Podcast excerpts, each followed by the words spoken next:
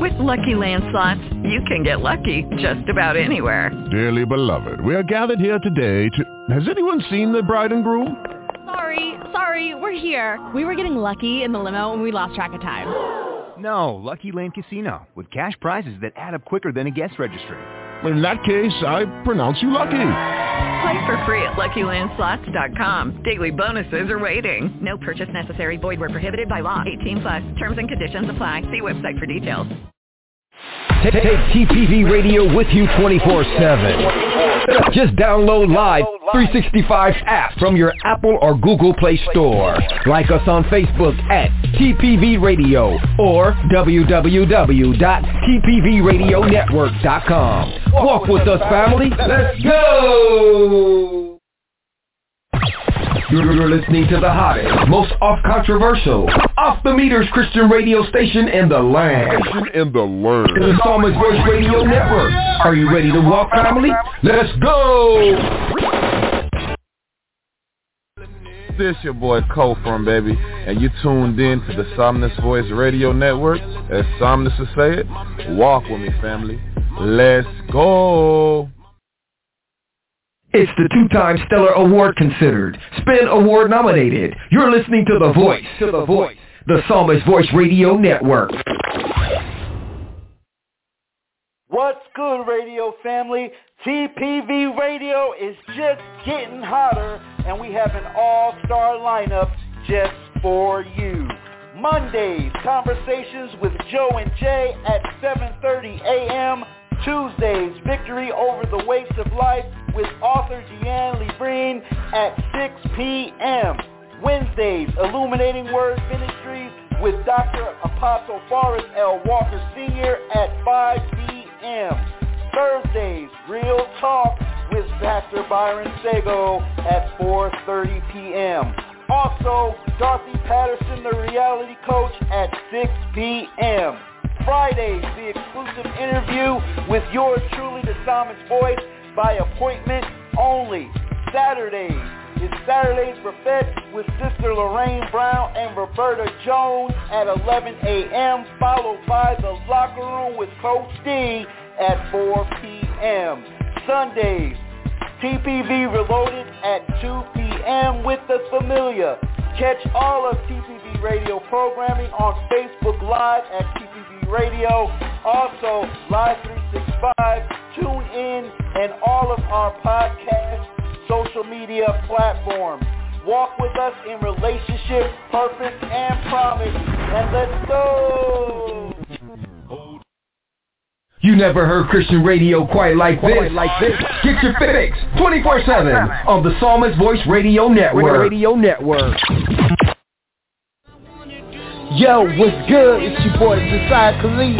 Listen, you're listening to the Psalmist Voice Radio. Walk with me. Let's go.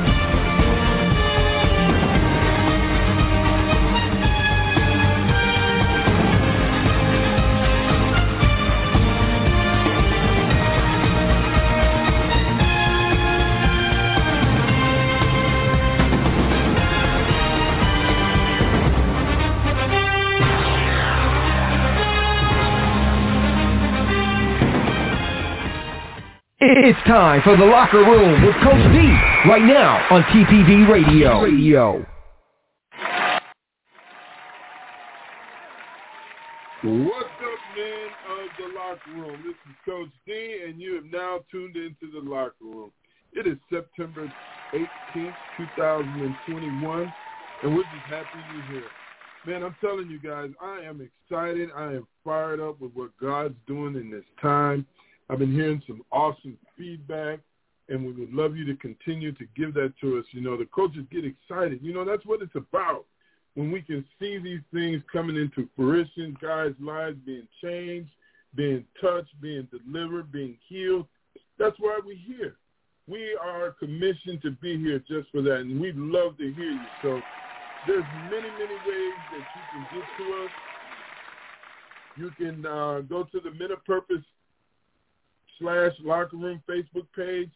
Uh, drop us a line there, or you can go out to our webpage, um, uh, Men of Purpose Locker Room dot com, or you can email us at moplockerroom at gmail dot com. That's all one word. moplockerroom at gmail dot com. And if you can't find us there, you can always hit us up on our, our, our wonderful ministry that uh, we're part of here at TPV, uh, the Psalmist Voice. You can go to any of his pages and drop a line. And we want to hear from you. We want to hear the, not only the testimonies, but maybe some things that you're struggling with that you may want us to address or some points you want to pull out. Or just drop us a line and just say, hey, I appreciate you guys. How you doing? Keep it up. You know, we don't take anything, anything for granted. You know, and you also can listen to us before I forget. We're just about on every streaming platform out there. Whatever your flavor is, all you got to do is type in Men of Purpose Locker Room, and we will be there. And coming soon, if you go to the web page and hit the link, you'll see whatever platform you got right there, and you can listen to the episodes. And I really encourage you to go back and listen to some of the stuff that we've been talking about, what God has given us because it really is a transformational word. And I think God is doing a awesome, awesome thing uh, here at the locker room, guys. And I'm just happy and a part and to be a part of it. You know, I I'm so excited I can hardly talk because so many things are happening. You know, Pastor Chris uh, uh, from uh, TPV Radio. You know, I I can't help but to be humbled and honored to be laboring amongst him, you know, because I remember we go we go back a little ways and we go back to basically we was a shack in the middle of a cornfield trying to get the word of God out and now oh man, so much is happening. He he informed us I'm not gonna steal too much of his shine. I'm gonna let him promote it. But we're not only gonna be able to have TV, we're gonna have an app. You know, and, and, and Coach Coleman is working on a, a television station and and it's just so much what God is doing in this hour. So there's no excuses, you know, and that's the thing. God's going to strip away all the excuses. Man, it's time to level up. It's time to come on up. And we hope that you here today that you're ready to level up and come up. You're tired of the mundane. Well, before I get too far into it, I want to give my shout outs and I want to introduce the group of coaches that are with me today an amazing, amazing crew. These guys, I tell you, they they inspire me. They encourage me. I glean off of them every time we're together, and I'm just at awe of what God is doing with them and what the Holy Spirit is putting in their mouth to say to you. These guys, these gentlemen, I love each and every one of them. They're my brothers in Christ, and and and I just can't say enough about what God is doing and how He has honored me to walk alongside these men in this hour to come to you. Coach Tut, if you're on the line, would you introduce yourself to the men today? Good afternoon, everybody. This is Coach Tut. I am excited to be here. It's uh, unfortunately been a couple weeks, but I am back. I am on fire. I am ready to roll. Hallelujah. Hallelujah. This next coach, um, man, he, me and him have been laboring together. We've been through some ups and downs. And let me tell you something. The enemy really tried to sabotage what we're doing. But guess what? We stayed the course no matter what. No matter how hard it was, we stayed the course. And this man's vision is just completely off the charts, and I just thank God for him. Coach Newton, if you're out there, introduce yourself. Oh, yeah. Welcome to the locker room. And I'm Coach Chris. What's good? Yes, Coach D said it. We have an app. We are at beta stage, but you can still download it on your mobile device. We'll be on Google Play and Apple Store in about a week to two weeks because they got to do their thing and all that stuff. And all you computer buffs know exactly what I'm talking about. But we're excited because now we have a central place where all you have to do is download the app and hit the live button and you can listen to all of our programming 24 hours a day, seven days a week. And that's huge. Also, we have partnered up with a stellar award-winning radio station, All Nation Radio, all, all the way in Mississippi by way of Atlanta, Georgia. And we thank all of you who have contributed to this great partnership to expand our reach even further. And I'm humbled by the visionary by that network, Bishop Samuel McGill III. God bless you, sir for allowing us to be a part of a great move of God. And I have to give a shout out to my kiddos, CJ Tajanique, Jalen Tyreek, Ian, and Tajane. Daddy loves you all to pieces. And I can't forget about the TPV radio family. Y'all been riding with us since day one. Our virtual side is blowing up, and we're not even a year in yet. We thank God for you. And yes, Coach D said it. We're streaming on six different platforms. We're streaming on all three of our Facebook pages. We're also streaming on Twitter, also on LinkedIn, and also on Twitch TV. Yes, gamers need Jesus too. Just saying. And of course, if all of y'all know about Instagram, that's a little tricky thing right there, but we'll get on there too momentarily. So that's all my drops. I'm ready to get it in. The offensive line got the playbook, and we're ready to get this party started. So, Coach D, back to you. Amen. Amen. We, uh, amen. This next coach I'm going to bring up, he's just been a phenomenal, phenomenal man of God. I'm just uh, man, I, every time I get an opportunity to listen to him minister, man, I'm telling you, I just sit back and my jaw drops because the knowledge and the revelation the Holy Spirit has coming out of this guy is amazing. Coach Coleman, if you're on the line, you introduce yourself to the folks.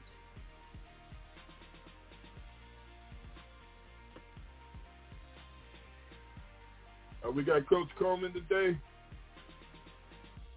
Uh, he says he's on the line. Yeah, he's unmuted. Coach Maybe he muted himself.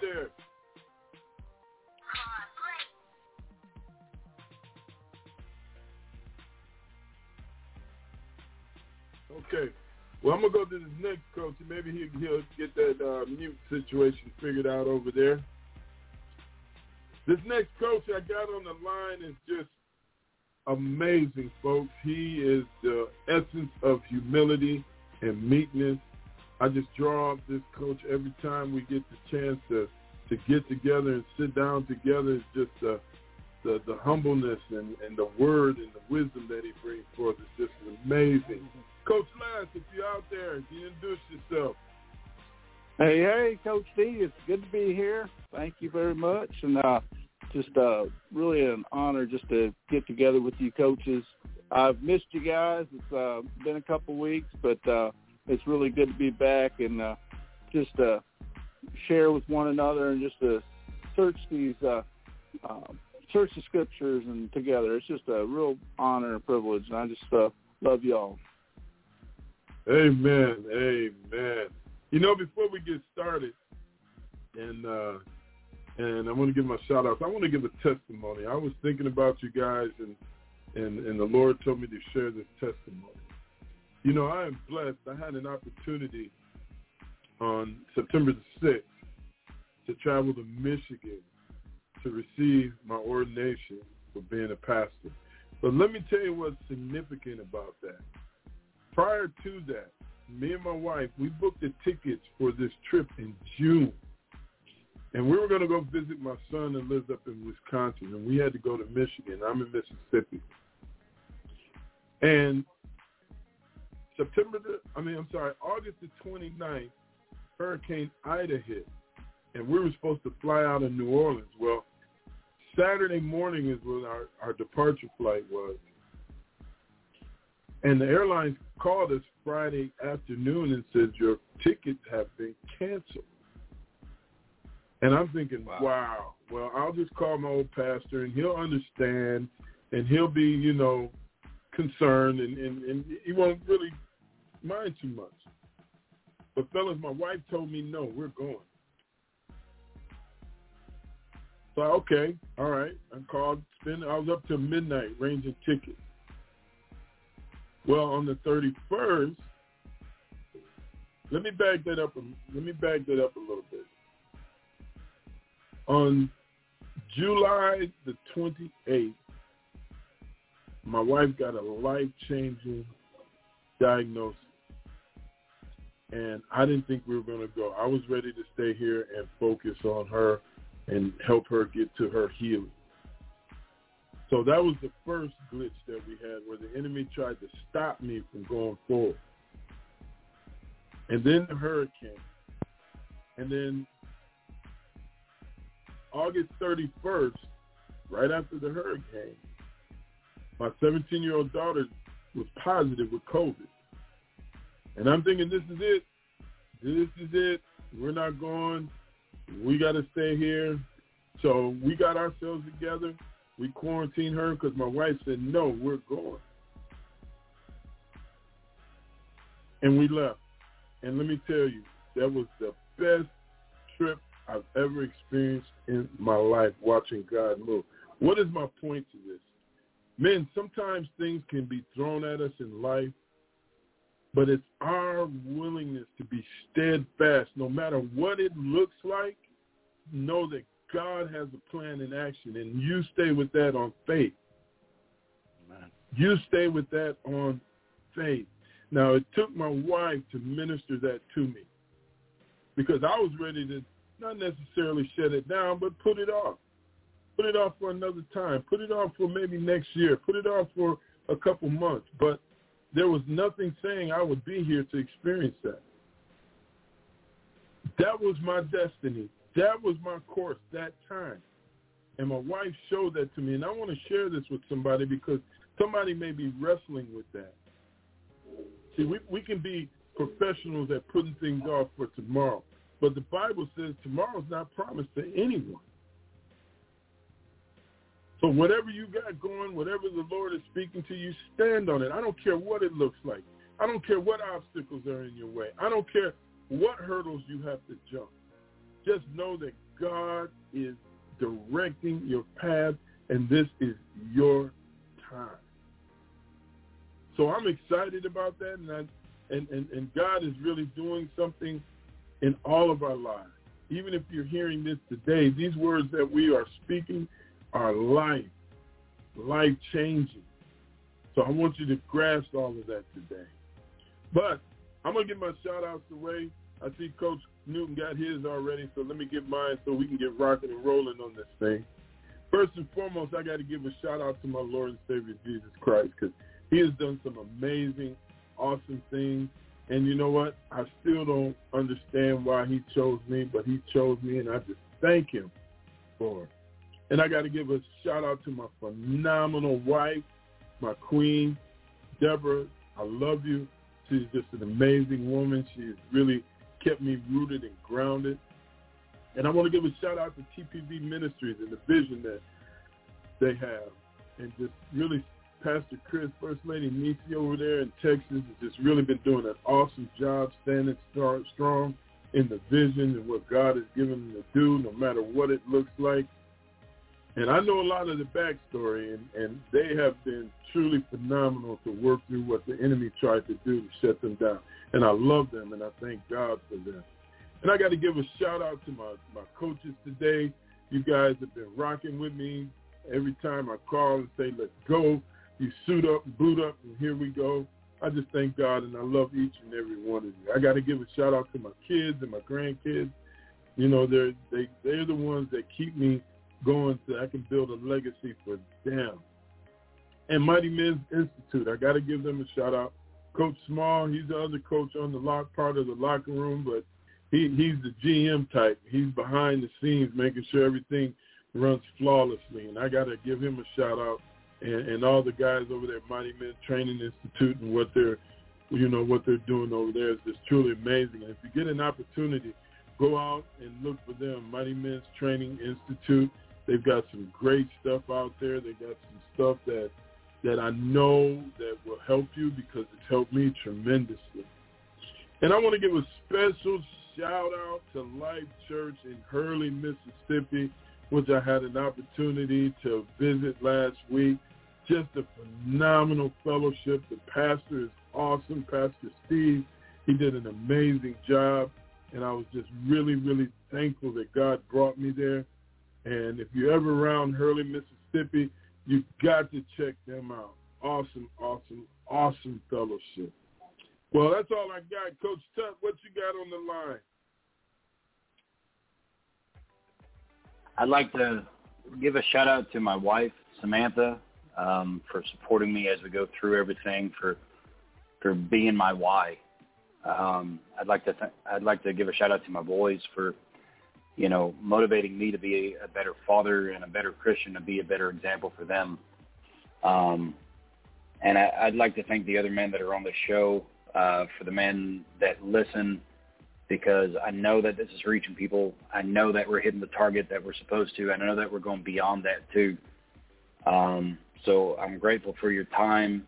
I'm grateful for uh, for your willingness to to step into what God has for you, and I'm grateful that God's using us to speak that word through us. So. That's all I got right now. Amen, amen, amen. Well, I don't know, Coach Coleman, you out there, Coach Coleman? No, he's not on the line. Oh, okay. All right, all right. Well, Coach Lance, you got any shout-outs you'd like to get out the way, sir? Oh, yes, sir. Yes, Coach, I do. I really just uh, shout out to uh, you other coaches. I just really appreciate you guys and uh, working with you guys. Uh, uh, Monday through Friday is truly a blessing. And uh, Mighty Men's Training Institute, I just uh, want to echo your uh, um, shout out on that. It is it is such a blessing to have people encourage you all day, every day. The Holy Spirit knows just what you need when you need it, and it is amazing how men of God can post things and share things right when you needed it. And being involved with that group of men it's just awesome. And Coach Small, the GM, is uh, uh, amazing. He has done so much to spur me on. He'll just uh, text me or call me and say, "Hey, uh, how's it going?" and um, just uh, encourage us along the way. I can't emphasize enough the fellowship that comes from that. And uh, of course, my wonderful wife Renee, who just uh, supports me through it all. Um, truly a gift from God, and of course, uh, above all, our Heavenly Father who has prepared works for us in, event, in advance for us to do and has given us guidance to do those works and all spiritual blessings in Christ Jesus to accomplish the work. And so it is just wonderful that we have a purpose and we have the provision to make it happen. And I just am so thankful for that. Amen. Amen. Well, guys, I hope you you buckled up. Uh, we just come off the series "Making of a Warrior," and we're going to enter this next series. So if you got your Bibles handy, your notepad handy, your pen handy, we're going to dive into this thing. We're going to get it going because This is your time and your hour. Now, this next series we're going to cover simply says this. How are you living?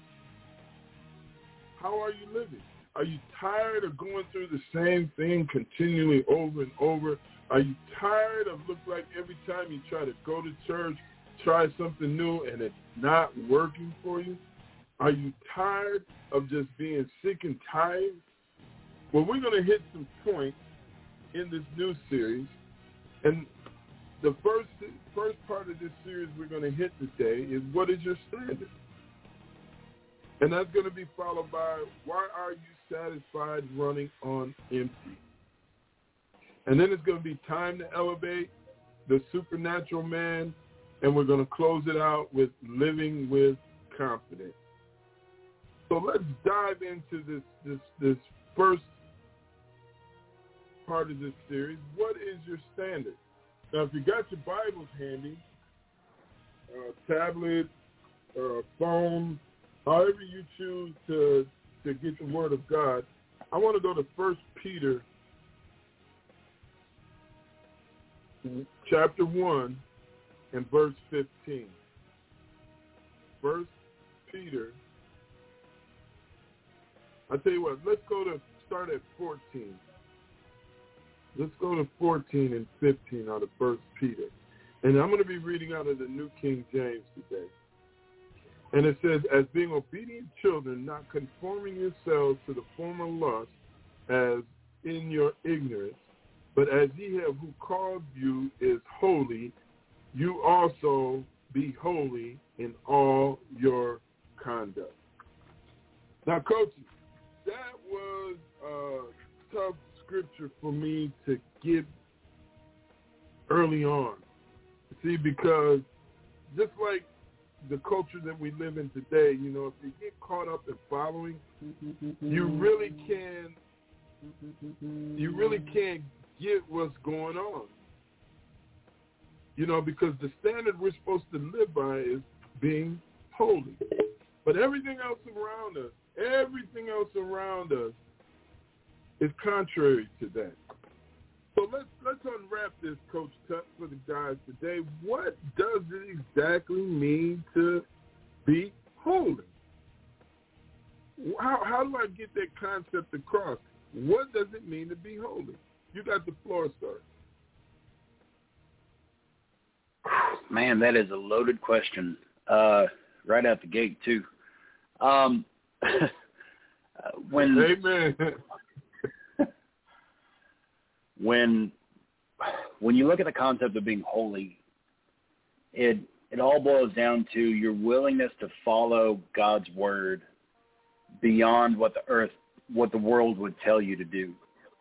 You know, That's being good. willing to and the only way that you that you're able to listen to his word is to know what his word says, which means you have to get Mm. in the word daily in order to get your biblical nourishment so that it stays with you all day. It it works it works to to give you that that counterpoint to what the world would say is normal or acceptable or you should do. You know, when you know the word of God, when you know what he says about how to live your life, how how to approach things, it's it's your filter. You know, it, it works Right. to where you it gives you that discernment where you can sift through what's living in accordance with God's word, and you have to be willing to sacrifice worldly satisfaction in order to gain, you know, heavenly satisfaction. You you have to be willing to put mm-hmm. the stuff off that the world would tell you to do. Sometimes. Right. Now sometimes it lines up where you get to have a great amount of fun but there's the world is going to be based in the flesh and so a lot of the things that the world would say is normal that our society would say hey go ahead and do this you know Right. it's not going to line up with what the word says so holy Amen. being holy is when you're when you're obedient to God, knowing that He loves you, knowing that He made you for a purpose. Following His word when it comes to different scenarios is going to let you walk in that purpose. And when you're there, mm. when you when you're willing to put aside the things of this world to glorify Him, there is nothing greater than walking in the purpose that God has for you. Wow, that's good stuff, man. That's good stuff. Wow. Man, that's good, Coach. I love it. I love it because I think sometimes, and I love the way that you you simplified it because a lot of times we'll take that word holy and we'll complicate it. We we we, we equate it to I have to be perfect. Now we all, even us the coaches on the line, we we all have our moments where we slip up from time to time. So, you know, we're not perfect. But when we draw on the Christ in us, when we draw on that Christ in us, then we can straighten it out.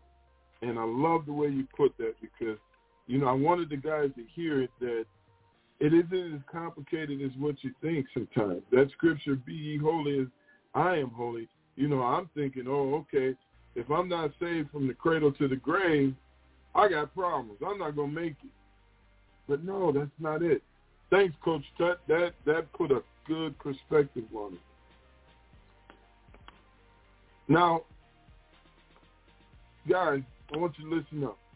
I was in a Bible study, a men's group one time, and we were going over a verse. Now this one is tough. We were we was we was going over a verse, and it's Ezekiel twenty two and thirty. Now I want you, you got your Bible, I want you to highlight it. I want you, if it's on your phone, I want you to hit the highlighter, underline it, do whatever you got to do.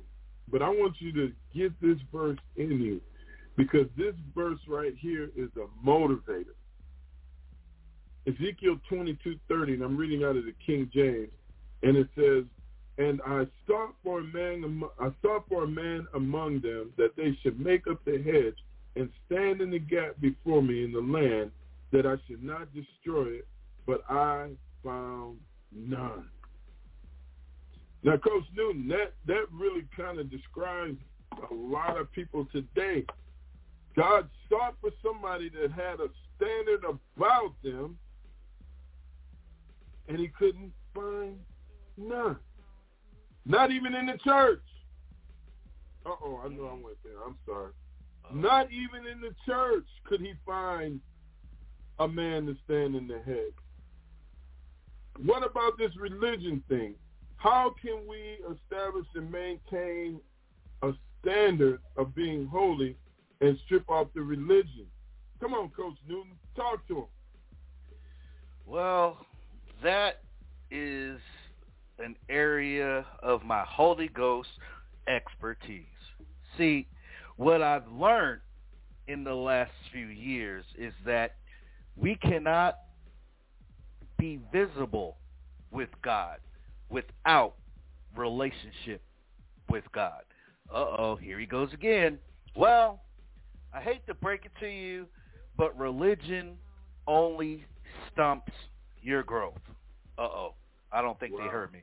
I'll say it one more time. Religion will only stump your growth. What are you talking about? Okay, I'm glad you asked.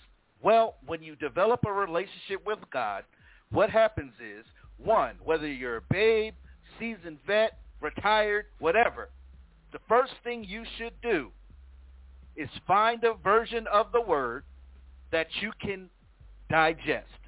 See, this is the first thing that we do in religion. We give you mm. a King James version or a New King James version. Now, there's nothing wrong with the books, but some people cannot digest the text. So therefore, they need a text they can digest, which we have other versions, NIV, uh, right. ESV, so forth and so on. So my point is this.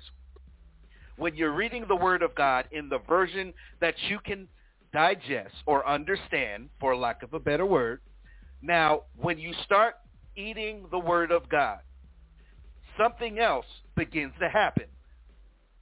your prayer life begins to take shape. Now, here's another religious aspect that we are taught in some of our churches. See, we're taught to automatically speak in the holy tongue, right? See, the problem is if you have no clue, how are you going to just utter the tongue? You're just not going to utter it. Why? Because you don't have a close connection with the Father yet. Right. So, when Right. you are manipulated to start speaking in an unknown tongue, that's a problem. So, here's my suggestion. See, like we're talking to you right now, it's the same thing. You talk to the Father just like we're talking to you this afternoon. Develop your communication with God as you continue to seek him for guidance. Number one, your light will start to come on. What does that mean? Well, at, you're building your spirit man, meaning that you will be the salt of the earth. You will be the light in a dark place. Your light will begin to become bright, brighter. So this is where Ezekiel chapter 22, verse 30 comes in, where you won't have to worry about God looking for you. Uh-oh. You already have a relationship with him. So Amen. why does he have to look for somebody that he's intimate with? Oh, y'all don't want to talk. See, this is why we have issues, Coach D. This is why we can't get to the next level because we've overcomplicated communication with the Father. We made it so entertaining, so charismatic that we can't even talk to him simply. And that's why when we get stuck as men, we don't know what to do because we weren't taught right. Now, I'm not saying all churches do this, so please don't inbox me. But what I'm saying is we need to start focusing on the core. For all you men that know what that is, your core is the center of what you do. So when you go to the gym, you work on your what? Core. So in the spirit realm, you have to work on your what? Core. So that means developing a relationship with God. So you read your word, you develop your prayer life, and as you develop your prayer life, it gets more enhanced, more intense, and then you start speaking in an unknown tongue. That is more of an intimacy between you and God because you develop that communication and you develop that relationship. So that's my first play of the game, Coach D, and I'm going to draw back before I get a penalty flag for taking too long for the play to snap. So, Coach D, back to you. Yes, sir. Awesome. That was good stuff, man. Woo! Hallelujah. I hope you guys are eating this up. This is good. The coaches, they come today and they are on fire. Let me tell you, they are getting at it.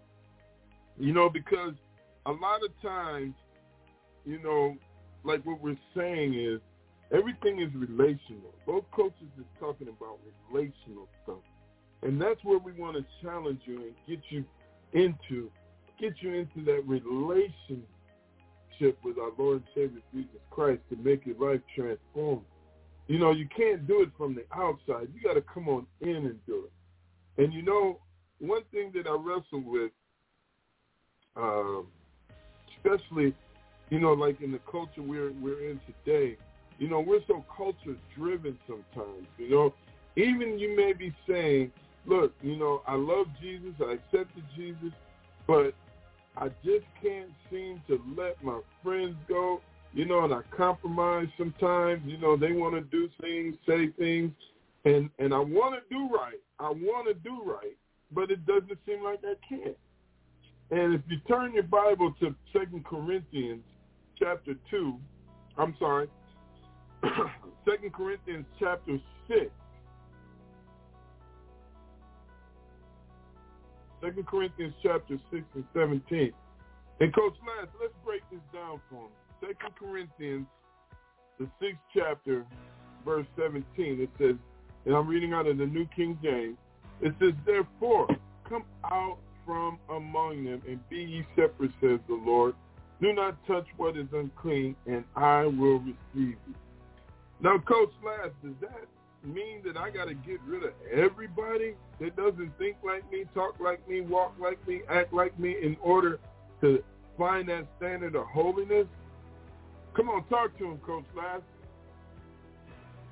Well, uh, his word uh, is pretty specific on that. As even uh, as uh, far as we go back into the Old Testament, he uh, didn't want his people uh, uh, fellowshipping with people who had other gods and uh, um, evil practices. So um, those people that would say, "Well, the New Testament uh, changed everything," would be uh, shocked to see that that actually is in the New Testament. That we are supposed to be separate. We're ambassadors uh, of righteousness. We're ambassadors of reconciliation for the kingdom. We actually are seated with Christ in heavenly places. You know, and it says, "What do we have with evil?" You know, you can't. Uh, you, uh, we can't fellowship with evil. So uh, Amen. it's. Uh, Amen. I really believe this is one of those key things that Christians struggle with today. Is Mhm. um, we try to live on the fence of part one foot in the world and one foot in the kingdom, and you can't do that. And uh, it's uh, it's actually if you um, have a relationship with the Lord and Christ is in you, your life's going to be pretty miserable when you're not in fellowship with Him. And uh, so uh, it's your true strength comes out of Christ. You know, He's given us every spiritual blessing in Him. He's given us works that we're predestined to do. And uh, Amen. you know, I was uh, listening to a message today about Moses and how he uh, he knew what he was supposed to do, um, but uh, he sometimes the timing was off. You know, when he Right. if you go back, he was only 10 years before the 400 years of their captivity.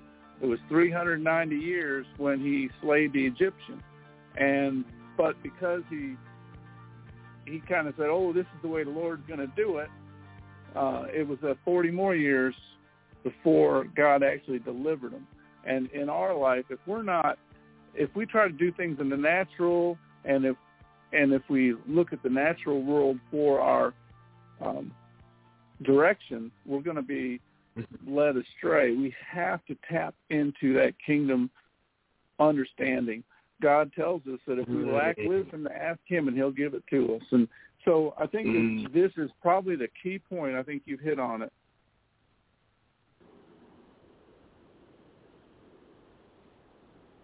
Amen. You still there, Coach get it Andy? it there. I'll leave it for some of the other Yeah, we coaches, can or hear I'll get that penalty flag too.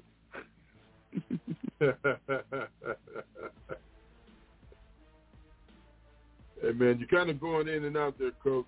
Check your mic. All right, can you hear me?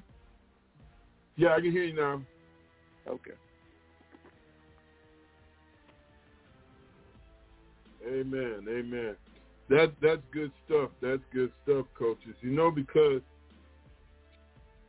what we want to touch on, and Coach Andy started bringing it out, and it was so critical. See, because sometimes, and I'm guilty of this, and, and, I'm just being transparent here. When I accepted Christ in my life, I always wanted to gravitate back to what was familiar to me. And that's a spirit, that, that familiar spirit. You know, all the guys I used to drink and smoke and get high with and hang out with and chase women. You know, I couldn't wait to go tell them, look, I got saved. But I wasn't bringing the gospel, I was bringing me. But there was enough, not enough gospel in me to shine through me at that point. So that familiar, familiarity kind of ran its course, and I found myself doing some things that I should not have done. And I felt bad about it because I was convicted now. The Holy Spirit was there convicting me of them, those things. And it's tough, and I know what you're going through. You know, you, you got your beer drinking buddies, your, your buddies that you like to go out with, you know, and have a good time, but you want this Christ in you. But there's going to have, if you're going to raise a standard in your life, you're going to have to draw a line in the sand. It doesn't mean you don't care for them any less, you don't love them any less, because you may be the one instrumental into bringing them salvation. You know, we did on the Men of Purpose feed this morning. We had an interesting account when Ananias, if you're looking in the Bible in the book of Acts, when Paul, Saul, was knocked off, God knocked him to his feet. I mean, knocked him off his feet and blinded him. And he told Ananias to go pray for him. Well, if you know about Saul, the man, he was killing Christians. He was persecuting, beating, separating families. He was he was a he wasn't a nice man. Not when it came to those that were professing Jesus Christ. But God told Ananias, go pray for this man. You know, sometimes if if, if we take our emotions into the situation, and that's what the familiarity wants to do is play on your emotions about things. You know, these are my homies. These my boys. I can't leave them. Ride or die for life. You know, all that stuff, man, I'm telling you. I'm telling you, you have to draw a standard in your life if you want what we're talking about here. If you want some transformation in your life. Because I tell you now, I, I still love my old friends, guys. I do. I love them dearly. Some of my old, I call them brothers today. But there's a joy that I experience of having a standard to say, hey, man, I love you, brother, but I can't go with you. I can't do this, brother. You know, we can we can get together maybe have dinner, but I, I can't I can't hang out with you no more like that. And it's tough. It's tough, Coach. It's a tough situation to have to be put in. But if we're going to strive forward and get off the launching pad, these are some of the standards we're going to have to raise in our life. You know, because a lot of times we think going to church, sitting there Sunday morning, going through these rituals will somehow do something for us. But we are the ones that have to raise the standard. Amen. And what that standard and what we're doing today, men, and I want you to listen and listen up closely. We are going to have to stretch your face so you can see and understand the standard that we're talking about. You're going to have to. So turn with me real quick to the book of Mark, right after Luke, right before or I'm sorry, Matthew, Mark. I said it wrong. Right before Luke. Mark chapter 9, verse 24. Let's unpack this from form coaches. I think I got the wrong verse.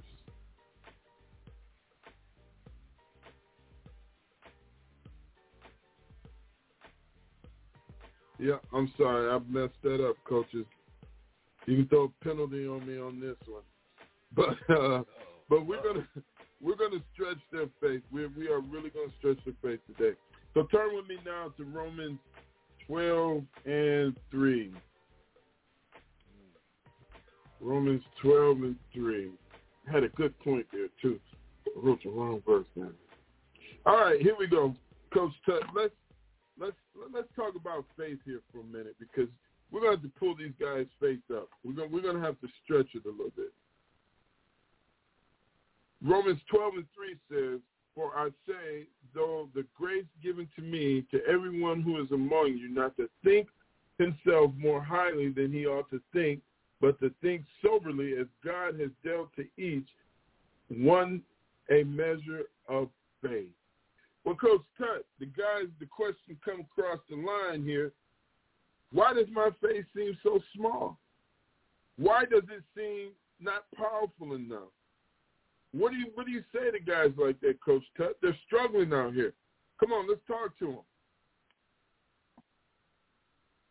You know,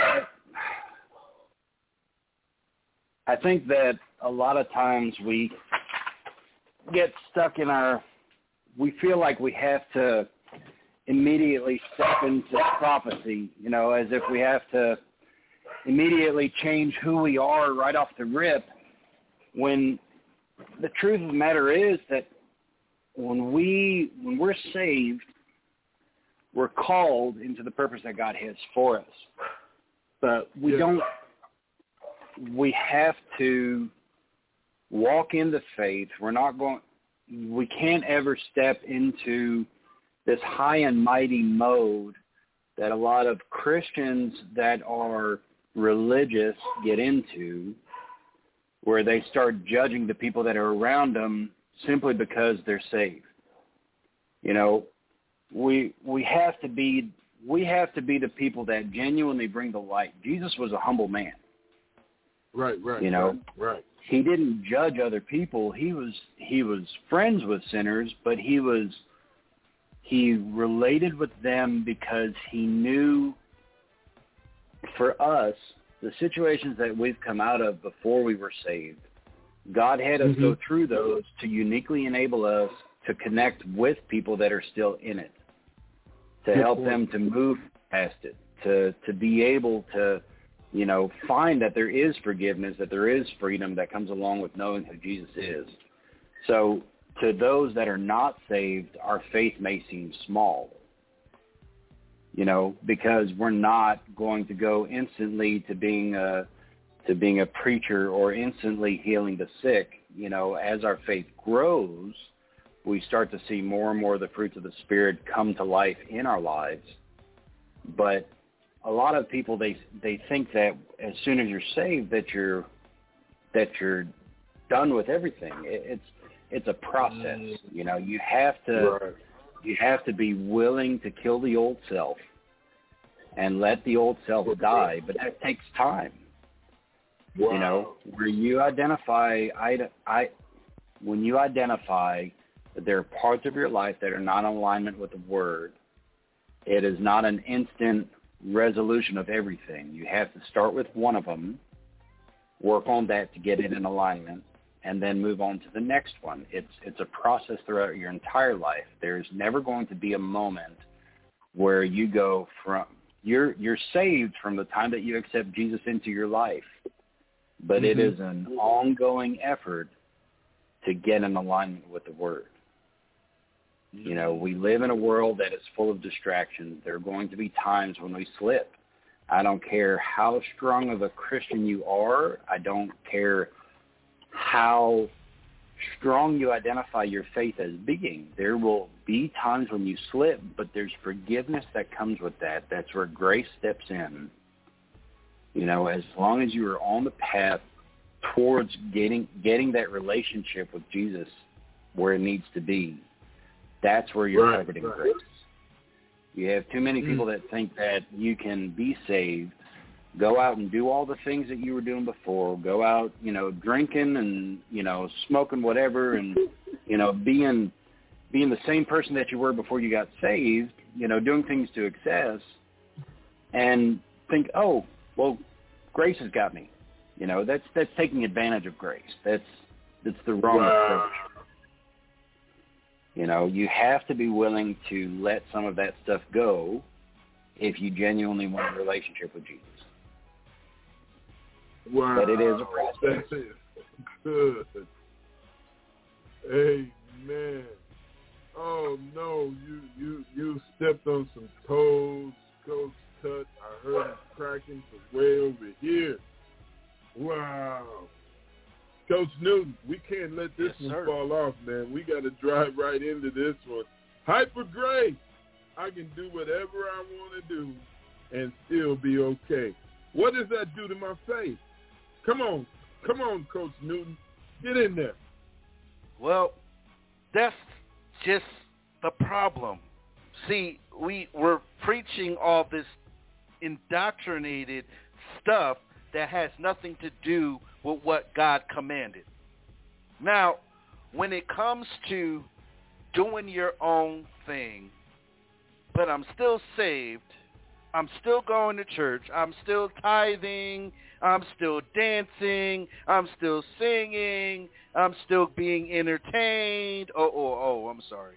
That's the wrong word. I didn't mean to say that. Oops, I'm sorry.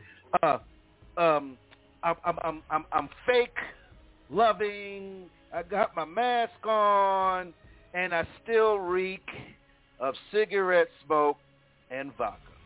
Oh, oops. Ooh, I'm sorry. I was say.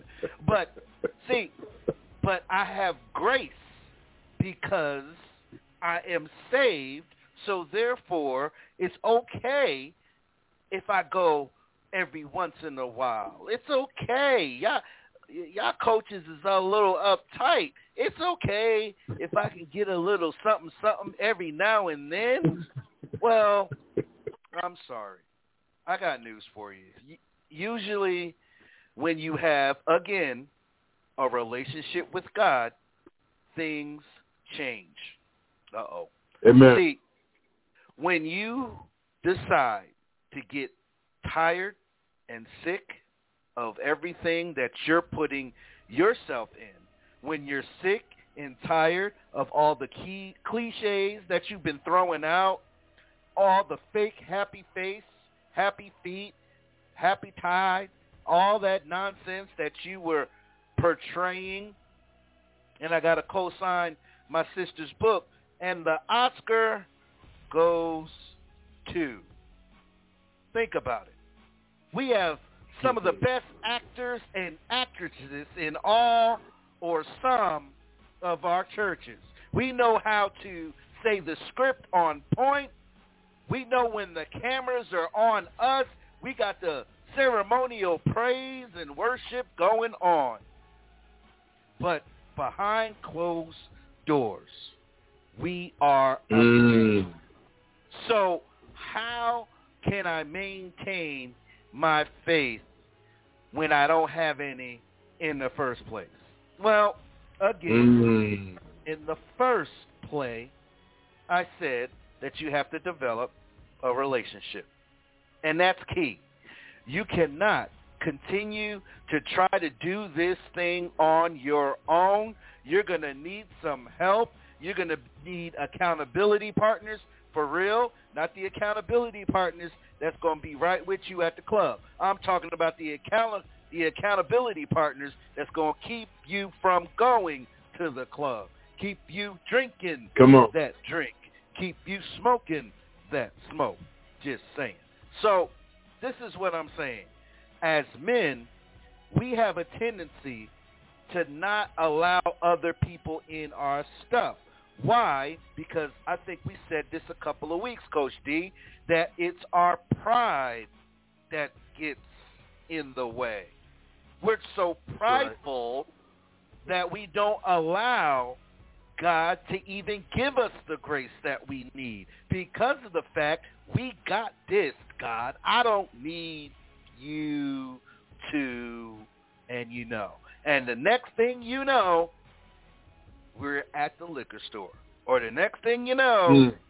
we're doing something we got no business doing. Why? Because we don't submit. We don't allow ourselves to be taught because we know it all. We got the boat. We got the yacht. We got the house. We got the car. We got all these superficial things that will not last. But we've arrived. I could chest bump with Coach D and Coach Tut. I can I can chest bump and high five because we can go on a fishing boat and I get a tax write-off every year. I'm living my blessed hmm. life. But the problem is our integrity has to be intact. Our relationship is a constant work in process, and you have to have an accountability partner that will give you that nudge to continue to move forward and continue to stay focused on the play. So, Coach D, that's my second offensive play of the half. Let me back on up because we got a little bit over, so we about to get a penalty flag. So I'm going to pump it back. so back to you. Good stuff. Good stuff. Now look, look, guys, we're not we're not bashing the church, not at all. We're just trying to get you to level up because, you know, I want to I want to put this out there. I had an opportunity to go with my brother, Coach Andy, and Andy Lance, or Coach Lance is on the line today, and me and him fellowship last week together at Life Church up in early Mississippi, and I'm telling you, it was one of the most amazing experiences I've had since I've been a Christian. I'm, I'm hands down, you know. But when we talk about Romans 12, 3, and I want you to look at a couple things. I want to point out a couple things in the scripture as you read. It says, For through the grace given to me, to everyone who is among you, not to think of himself more highly than he ought to think, but think soberly, as God has dealt.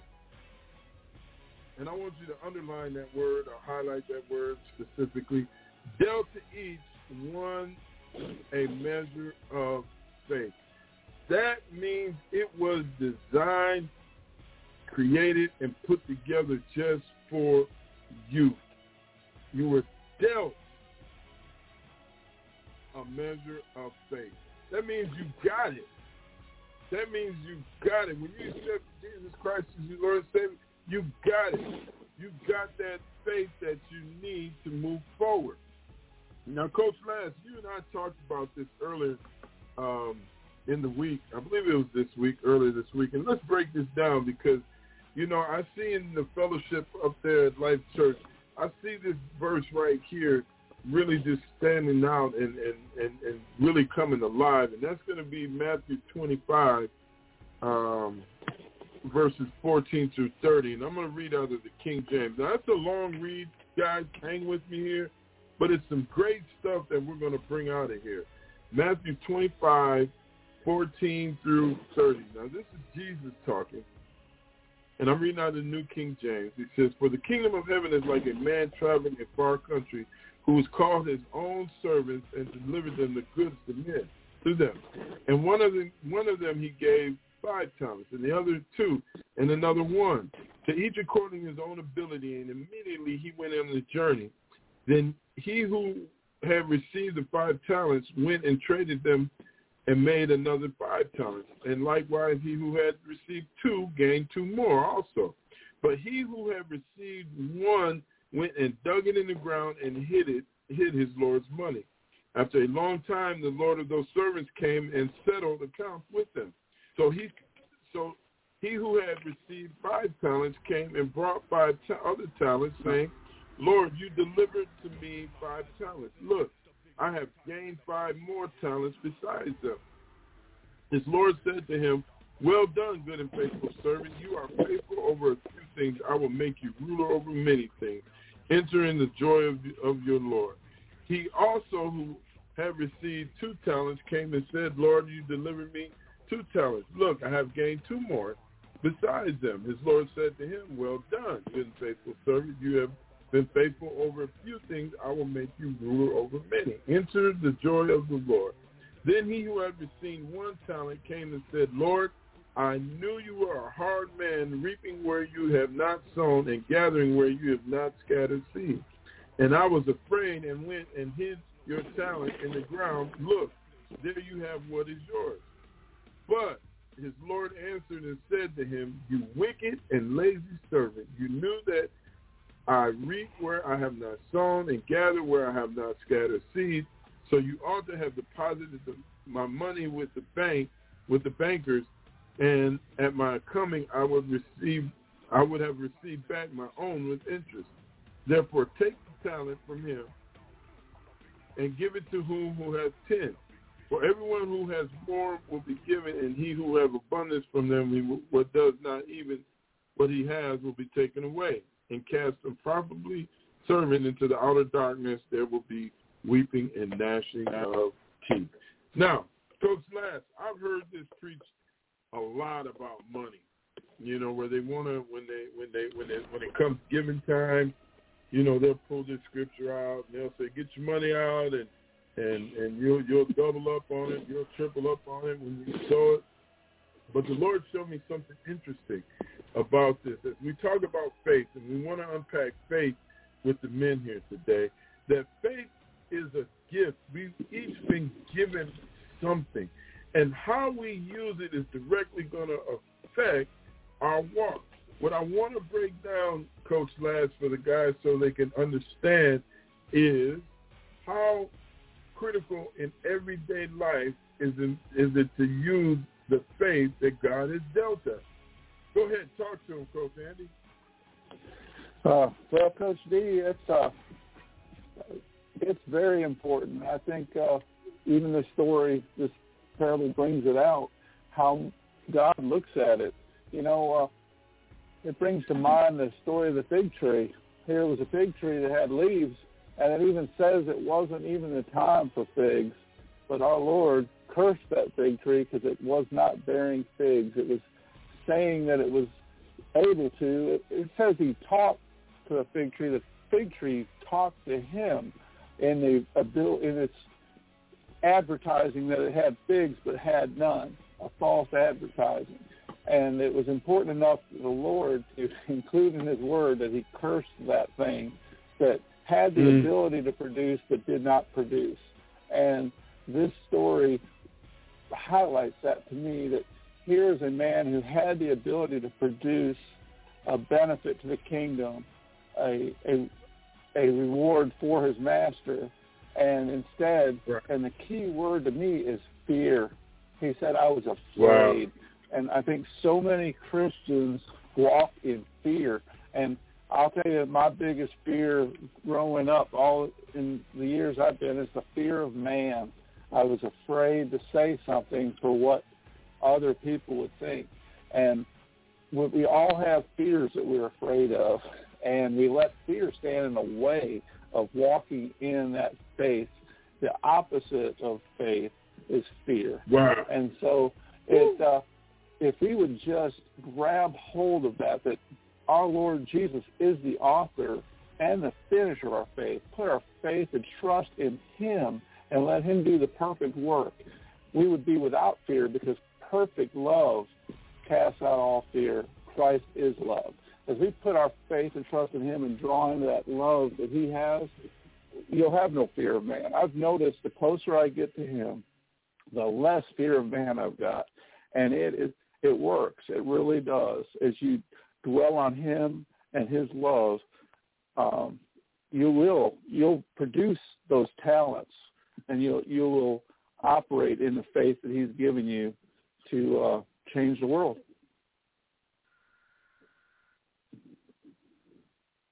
Amen. Amen. And you know, guys, Coach Lance had shared something with me that just set me on fire. We were sitting talking one day, and he said, Don, I don't have no more faith in you. I just try not to have that much unbelief. And that just hit me square between the eyes because he mentioned something there. Fear. Fear. Fear is what sparks, it's like a sparks a forest fire for unbelief in your life. And we've got to we've got to stand strong. We got to stand tall because we were created, men as covenant keepers, to stand strong and tall in faith. See, because Hebrews 11 and 1 says, Now faith is the substance of things hoped for, the evidence of things not seen. So if you want to experience that evidence of things not seen, faith mixed with action is what brings that down, is what manifests it. Faith mixed with action, believing God who he who who who he said he is, and stepping out on. You know, because so often we get drawn back by what we think our inabilities are. But we've got to stand strong and move forward. Mm-mm-mm. Wow.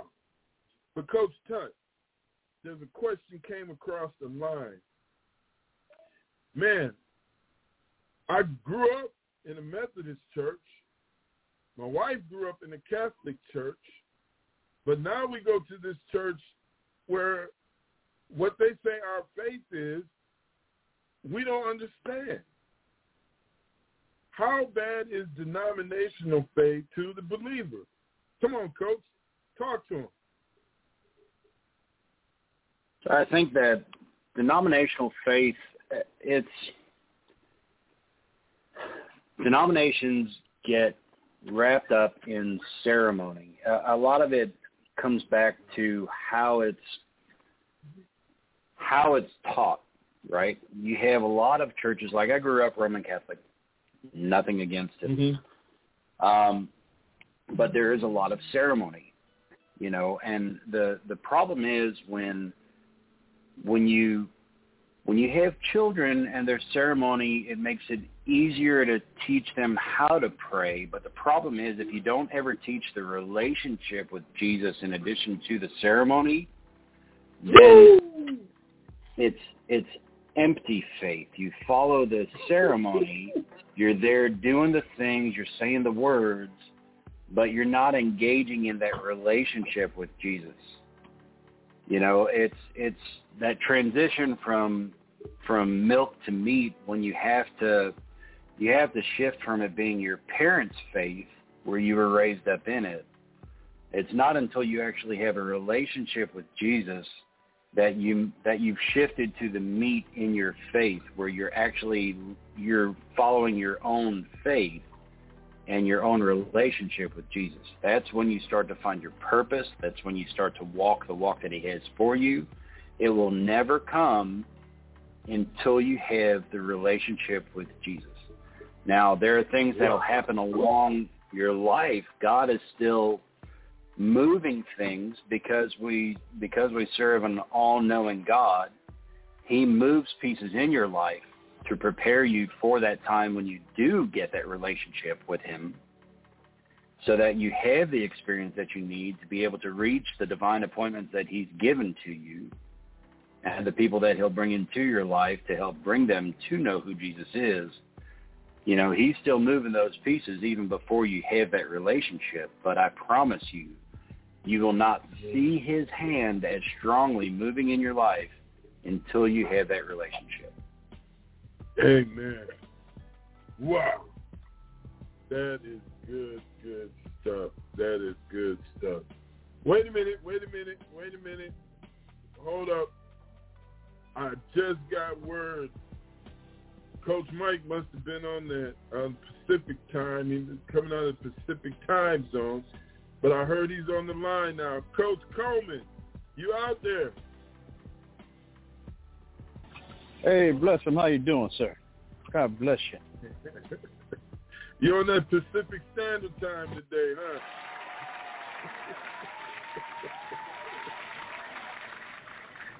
Hey, it's specific. It's real specific. It's real specific today. Amen. Man, awesome to always have you on, Coach Coleman. We've been unpacking some stuff. I don't know how much you've been listening, but uh, we're talking about, about what standard are you living by. And we know that God says, be holy for he is holy. So we're pulling on the guys. We're talking about faith because faith is the only way that they're going to see and understand the standard of God. So we're we're pulling on that today. But uh, Coach Tut, that was a man. That was you hit that right out the ballpark. And I think what what happens so often, man, we go to these places, we go to these um, denominations, so to speak, and we fall in those traditions. You know, in Mark seven thirteen, it says. Um, uh, making the word of God of none effect through your traditions, which you've handed down, and many things that you do.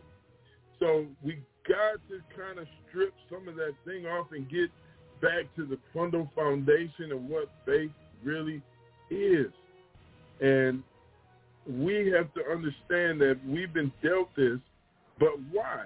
Why have we been dealt this measure of faith, Coach Newton? Mm. The Bible says I got it. I don't know if I got it, but if I got it, why was I given it? Come on, talk to him. Well, quite simple. Because you either outwitted your way of not getting it. Uh-oh.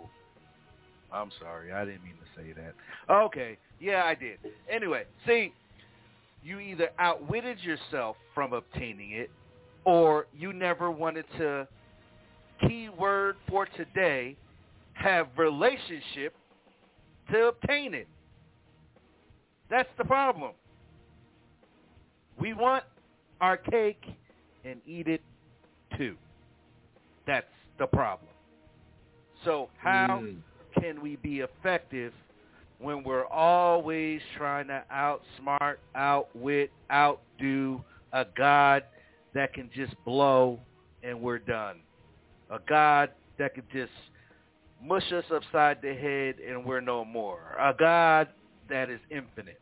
See, we don't understand what we're dealing with. And see, when you have an intimate relationship, let's bring this to the natural just a little bit because I don't think they're getting it. I think when you put all of your action in your spouse and you are not getting the same in return, don't you feel some kind of way?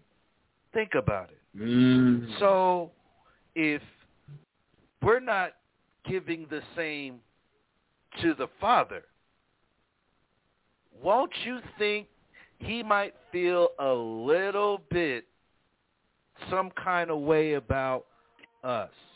Being that we are the first creation, we have a bigger obligation to seek the heart of God than our woman counterpart. Uh-oh. Oh, you're yeah. being sexist now. No, I'm not. Read your word. See, Adam and God were intimate in the garden. Okay? This is where we lost it. See, instead of him having his total trust on who created him, his attention went elsewhere, which in turn caused the fall and in turn caused us to have an expiration date. See, I don't think mm. they caught that. They think I'm being offensive, but I'm not. You're not listening. We had an intimate connection with the King of Kings and the Lord of Lords. We allowed the distraction to cut that relationship, so in turn, we had to suffer the consequences. So why do you think we deal with what we deal with? Because we always severing the connection and not having a relationship in the first place, Coach D. So let me drop my playbook because they're about to eject me out the game. So back to you. Amen. Amen. You know, wow, this is good stuff. Coach Coleman, you on the line? Coach Coleman's here. Hallelujah. Amen. You know, the guys had the question. It just came across where they said, if my faith is the size of a mustard seed, I can say to this mountain, be thou removed and cast into the sea, and, and it'll obey me. But I don't know what size my faith is. Do I have mustard seed faith? I got acorn faith. I got watermelon faith. I don't know. How do I know what type of faith I got? Come on, coach, break it down for him. Well, let's start with the easiest one, which is what we talked about, the mustard seed faith. I, now, I want to make sure we put it in proper context when we say mustard seed faith. It says like a mustard mm-hmm. seed like a mustard seed, a simile, a metaphor, whichever one you want to use from an English text. The intent here is to describe it that it might be like, and one of the characteristics of a mustard seed is that it would become large. So what are we saying? When you sow something small, it has a characteristic, and that characteristic is that it has a tendency to overtake everything that's in its pathway. So Amen regardless of the size that you currently have it, if you are allowing God to use you in every capacity, and you might remember this, if you become God's yes man, right? You become God's yes man.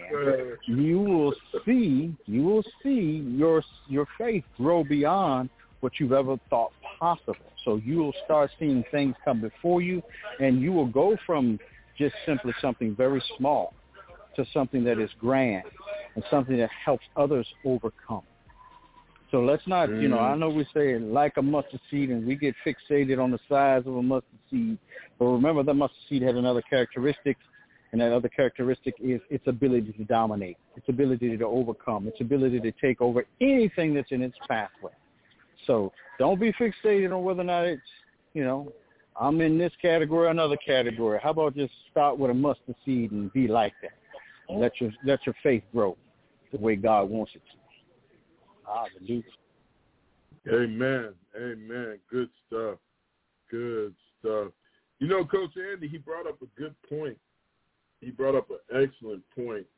And, you know, a lot of guys saying, look, Coach, I read Mark eleven twenty four. Therefore I say to you, whatever things you ask when you pray, believe that you receive them and you will have them. Well, Coach Andy, the guys are saying, man, I'm trying to stand on this scripture and faith, but I'm having such a tough time. How can you help help them out? How can you pull them up that they can stand on this scripture, Coach Andy? You have the floor, sir. Hey, uh, Coach D, that's a good question. I uh, love talking about this because uh, um, we uh, tend to, and even what uh, Coach Coleman was talking about, about that faith of a mustard seed, I think the thing that we end up with is, and I've been really meditating on this a lot, is unbelief. I think that we could uh, see a lot more if we separate ourselves from cares of this world, the things that hinder us. Um, the uh, when Jesus, uh, the disciples uh, were prayed prayed for a paralytic, uh, the the epileptic, boy, and his father brought him to Jesus and said, "Your uh, disciples uh, prayed for him, but he couldn't get healed." But uh, Mm-hmm. uh, Jesus said uh, something that's really neat. He said, uh, uh, "Oh, you little faith. How long will I be with you?" And so, I used to always think that this was uh, an indication that people had a different size faith, but yet He's given us all a measure of faith.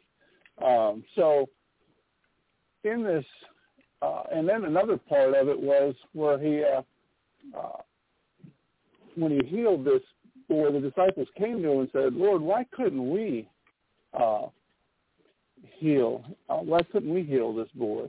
And uh, it's neat because Jesus says that this kind can only come out by prayer. And Mm-hmm. I always thought, well, there were devils that were so big you had to pray and fast over them.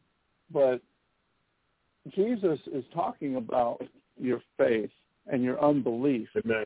He said, uh, and what it really has become evident to me is it's not the amount of faith that you have. You, we've all been given a measure of faith. We have that faith. Amen. What happens is the unbelief stands in the way of walking in that faith.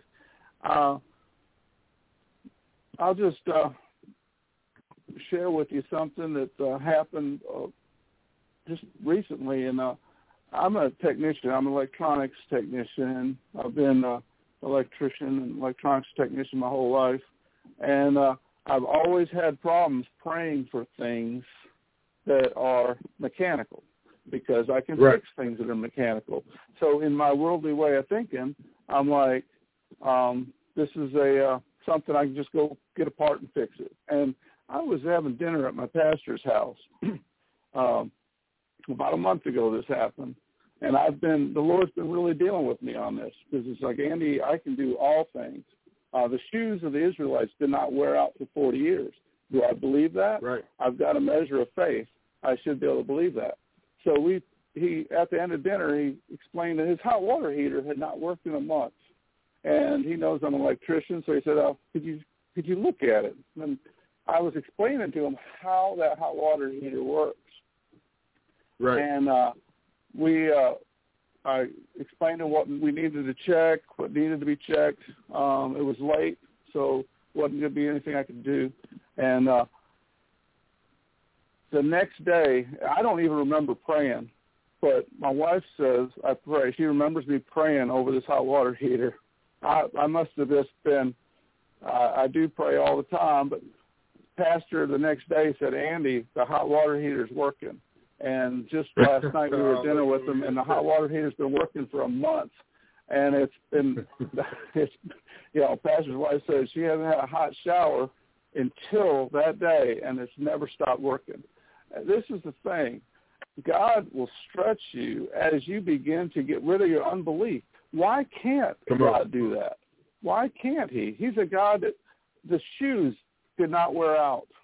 Um, why can't he provide for his people? And we have access to every spiritual blessing in Christ Jesus. I think if we separate ourselves from the worldly way of thinking and read his word and take it and let him speak to us through his word, we'll be transformed by the renewing of our mind and we will walk in these things. Amen. Good stuff. Good stuff. You know that that that scripture that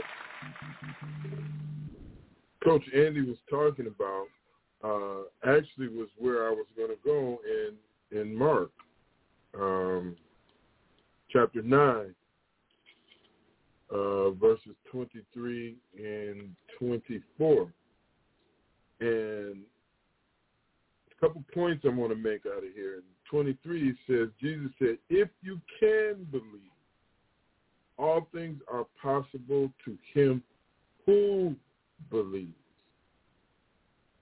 And immediately the father the child cried out. He's talking about the child that was possessed, and the, he took him to the disciples, and they couldn't help him. He says, I believe, help my unbelief. And then Jesus heals the child. And if you go over to verse 29, and the disciples were wondering why they couldn't do it, he said to them, this kind can come out by nothing but prayer and fasting. And, okay, guys, get ready. Here we go. We're going to launch this thing off. That is the key to fortifying your faith. You have to develop that lifestyle. You have to come out among them like we talked earlier. You have to pray and fast because Jesus said in in uh, let me find it here in the in the book of Matthew six six through eighteen. He says, "Moreover, when ye fast." Now he didn't say if you fast or hey guys by chance um, if you decide to maybe kind of. No, he said, moreover, when ye fast. So that tells us that this is, should be a common occurrence in our lives. And I'll be the first one to say that I don't fast like I should. I'm sorry. And, and I and I know I should fast more. Be not as the hypocrites of sad countenance. And then he goes on to tell them. Then he says, but when you fast, anoint thy head and face. And and what it is is what Jesus is saying is this is part of your lifestyle. If you follow me, prayer and fasting is part of your life. This isn't something you just pick up and put on the shelf and take it off whenever you get ready. This, men, listen to me. This is important here. We want you to fortify your faith. We want that faith operating to the level that whatever God created you for, your destiny, you can walk in it. Because me and Coach Andy was just talking about, or me and Coach Lance was talking about the other day, that we are designed and, and meant to operate in the supernatural. We're supposed to be laying hands on sick and seeing them recover. We're supposed to be doing these things here. But we cannot do them if we're shuttering on our faith, if our faith isn't fortified. So this is very important. We have to understand, we have to fortify our faith. It's necessary because if we don't, and one of the coaches brought it out earlier, this little thing called fear is going to start to creep in. And fear brings doubt. Doubt brings unbelief, which will smother faith. So just like the man said, I believe, but help me with my unbelief. Coach Tut, what's one way that we can start to shut down and get rid of some of this unbelief in the men's lives? Come on, Coach, talk to them. Now, when we start talking about faith, I, it always makes me think. Y'all know I love Dr. Billy Alsbrooks. Um, yes. He he said he he brought up in in one of his recordings that there's three kinds of faith in God. You have hope, faith, and trust. You know, when you hope, you say, I hope there's a God up there. I hope he has the power to change the world. I hope he loves me enough to intervene on my behalf. Mm, I don't, don't know need something like that. I'll put that unmuted. back, please. All right. Okay. Hey, Coach Coleman, I think you might need to mute. I, I'm muted now. Thank you, sir. when you have faith in God, you say, I believe there's a God up there. I believe that I have the faith that he has the power to change the world, but I hope that he loves me enough to intervene on my behalf. And Mm. those two are where where 90% of the church are, somewhere between hope and faith. But when you trust God, you say, I know there's a God up in heaven. I know he has the power to change the world, and I know he loves me enough because he sent his only son for me, and I know he won't fail me, and he will intervene on my, on behalf of me, and I trust him enough to step out in faith. Mm. We have to get to the point through prayer and fasting where we can trust God because he has never not shown up. He has he follows through on every promise that he gives us and we have to we're the reason why our th- why the promises that he gives us haven't come to fruition yet. Because of our misalignments with him.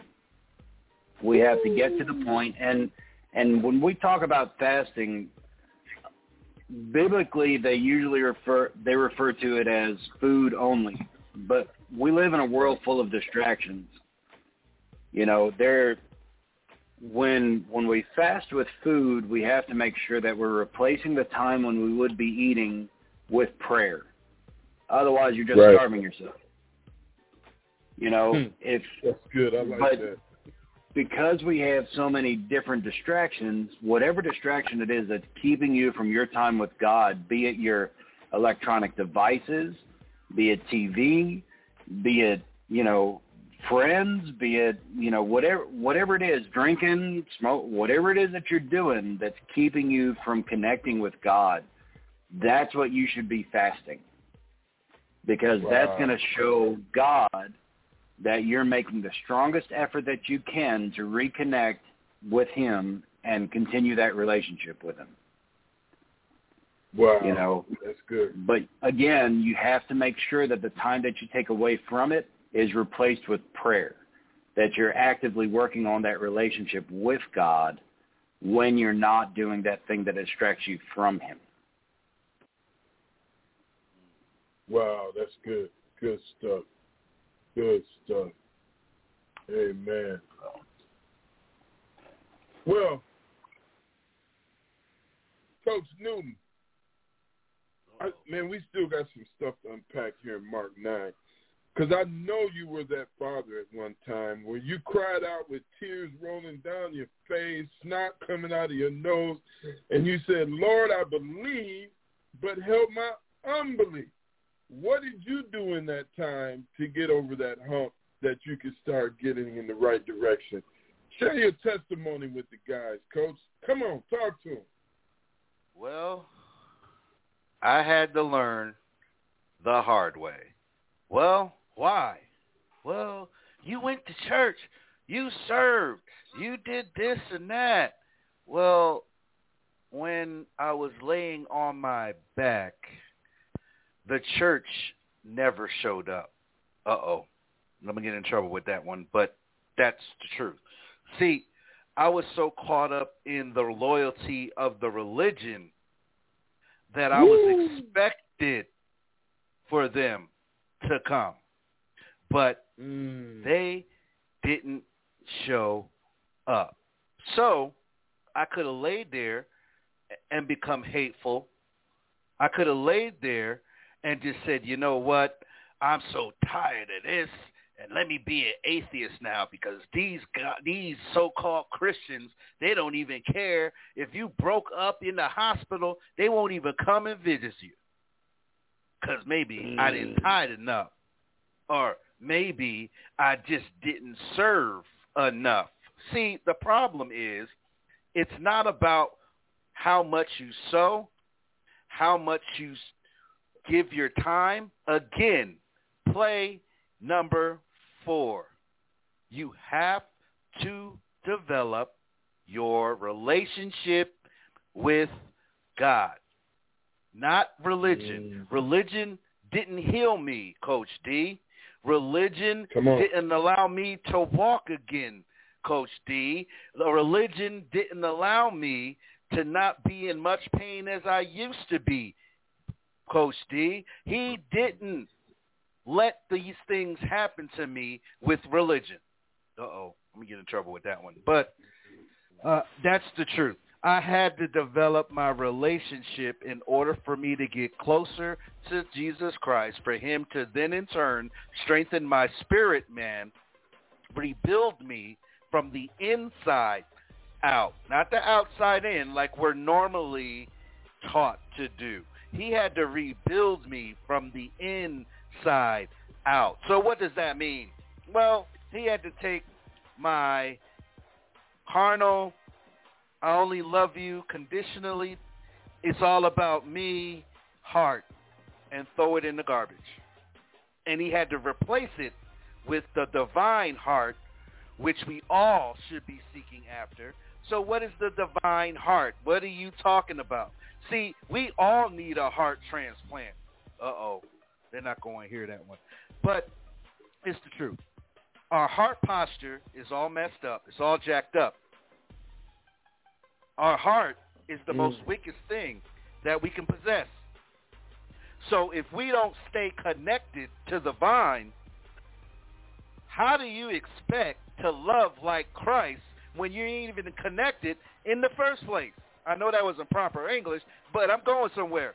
See, we are so busy again doing all the things that look churchy, but we're not investing the time to know the Lord for himself. Will you wake up and have some issues? Absolutely. Will you sometimes feel some kind of way? Absolutely. Because this flesh will automatically try to reject anything that has to do with relational intimacy with Christ. Your flesh will act up every single second of every waking day. But again, the key to it all, Coach D, is to throw the religion in the trash, ask God to give me a new heart, because our heart postures are all messed up. So when you ask God for a new heart posture, get deeper with me relationally by reading my word and also praying more intensely, asking for the spiritual manifestation of stuff. Not all the money, not all the stuff, but asking for your spiritual wealth that's held up in heaven. See, we twisted that verse. We want material wealth, but he never promised us material. He promised us spiritual. But we've twisted that whole doctrine up that all of us are speaking the same language, that we think mm-hmm. that sowing the seed has everything to do with our walk with Christ. And it's absolutely, positively false. You need to read your word. You need to also see in Malachi 3 that he wasn't talking to us. But that's a whole nother lesson. So again, relationship is key to everything. If you want to tap into the things of, of the spirit and not of the flesh, if you want to die to yourself, you have to die to the flesh daily. How do you do that? Again, develop a relationship with Jesus Christ, our King. And I just got ejected out the game, so I'm going to get out of here because I was a little bit too much. I yelled at the referee way too long, and he had enough. So I'm going to drop my mic. So, Coach D, back to you. Amen. Amen. Wow, that's good stuff. That's good stuff. You know, guys, what we're trying to do is get you up and loving to understand. We understand what you're going through. All of us have been there. All of us have been there. And it's a place that we can identify and understand, and we're giving you the tools to, um, we give you the tools to to help you strengthen it, fortify. We're talking about fortifying faith here. And what you have to do, and I still want to stay here in Mark chapter 9 because I think it's so much here that, that the Lord is trying to show us. You know, once you take the truth or, or the word and you get that in your heart. Now, what do I mean by getting it in your heart? By not only understanding it, but willing to walk on it. Now, that's it. That's getting it in your heart. Not only understanding, but the willing to walk out on it. Because Jesus said that anything is possible. All things are possible to him who believes. And what that means is you're acting and standing and operating it like it's already happened and you know it's true. And I've always given this example, and, and I used to drive transit bus, and we would put out a schedule, and that schedule would tell you where to stand at what time to catch the bus. Schedule. They would look and say the bus is going to be at this corner at such and such time, and they would go out 10, 15 minutes early. They didn't wait till the, they seen the bus before they got out to the corner. They got to the corner before the bus arrived because they knew that they could do it. What I'm talking about is is is is I wanted to get in your heart and I want you to act that way because see the thing about it is when you act on the truth, the information given you, you'll start to see a change in your life. You'll definitely start to see a change in your life. But Coach Coleman, you know, there's one thing the guy is saying that's coming out. That I'm talking. Let's, we're still in Matthew nine about the Father. Now, the the Father knew Jesus was the answer to his situation because he knew he was powerless, and he knew everybody else that he had went to was powerless. He believed Jesus could heal his son, but what do you think caused the unbelief when he cried out? What do you think caused it? Coach Coleman, talk to him for a minute. Oftentimes, if we have never seen it done before, then we're scared, uh, and we don't we don't have a template for for whatever happened in our lives to begin with. So, you know, that fear is fear just settles in, and uh, right, right. You know that that happens oftentimes in our lives. If we we're, we become scared, sometimes we're even scared to believe that's that's a that's a thing all by itself. Sometimes we're just scared to believe because we've been we've been let down by so many before. This particular time, though, in in, the, in his life, he's come across Jesus. So let me just say this to you. I don't know who may have let you down, who may have disappointed you, who may have said they were going to do something and never did it. But don't let those people be the example for you when it comes to Christ. Amen. You have to believe God is able to do exactly what he said. So when fear shows up, sometimes faith runs out the door.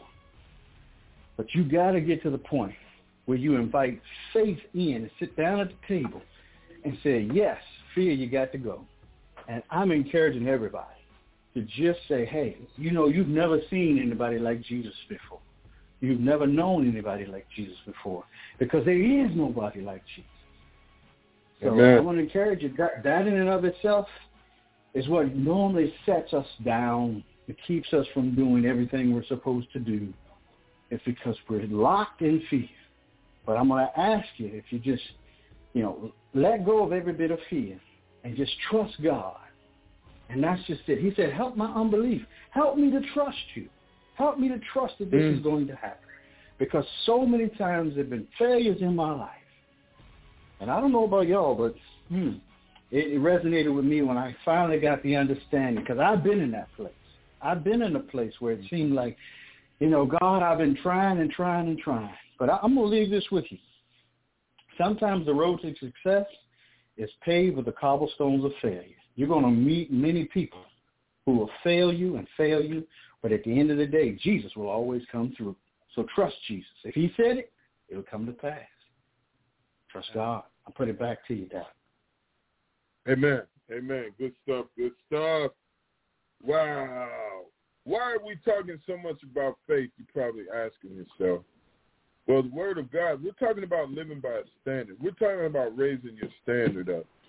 And the Word of God says it is in, without faith, it is impossible to please God. Without faith, it's impossible to please God. And he said, we read the opening scripture, be holy as thou art holy. So if we're going to be like what God wants us to be, and we know we got to raise our standard, faith is the number one priority because faith is going to connect and show you what these standards are. It's going to be your plumb line to these standards, and faith is going to be the one that you connect to know which standards you are or are living by. So that's why we're really hitting this faith thing so hard to fortify your faith, man, to bring you up to another level, to see you operating and flowing in these things that we're talking about. But Coach Lance, before we get out of here, a question came across the table here. Life has a way of trying to dictate how you use your faith, and they want to take your faith away from you.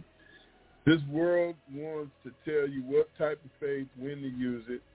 But how do I know, Coach Lance, the guy's asking, how do I know or how do I use my faith to tell life what I'm going to do? Come on now, talk to him. Uh-huh. Well, uh, Coach D, that's a good question. I think a lot of people struggle with that, and I love that you brought up uh, Hebrews 11:6 that uh, defines that the importance of faith, and it's uh, you know it's just rereading it. But without faith, it's impossible to please Him. For he who comes to God, and I love the last part. I use this a lot to explain to people. Mm-hmm. For mm-hmm. he who comes to God, this is the two things he says, uh, and it's not by coincidence that the writer of Hebrews does these two things. He says it's impossible right. to please God without it, but the one who comes to God must believe that he is, that he is God.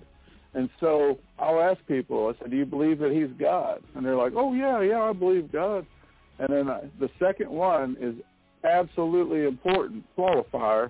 You have to believe he's a rewarder of those who diligently seek him. And this Amen. is the thing. If you are not diligently seeking him, you are not walking in faith. If you are seeking God, a little bit of God in the world, and you know earlier I talked about the fence and how so many Christians have their feet on each side of the fence. They're basically right, right. standing on the fence. Well, here's the problem. The enemy owns the fence. So if you are on the fence, you are in the enemy's territory. God does not own the fence. He owns his side of the fence.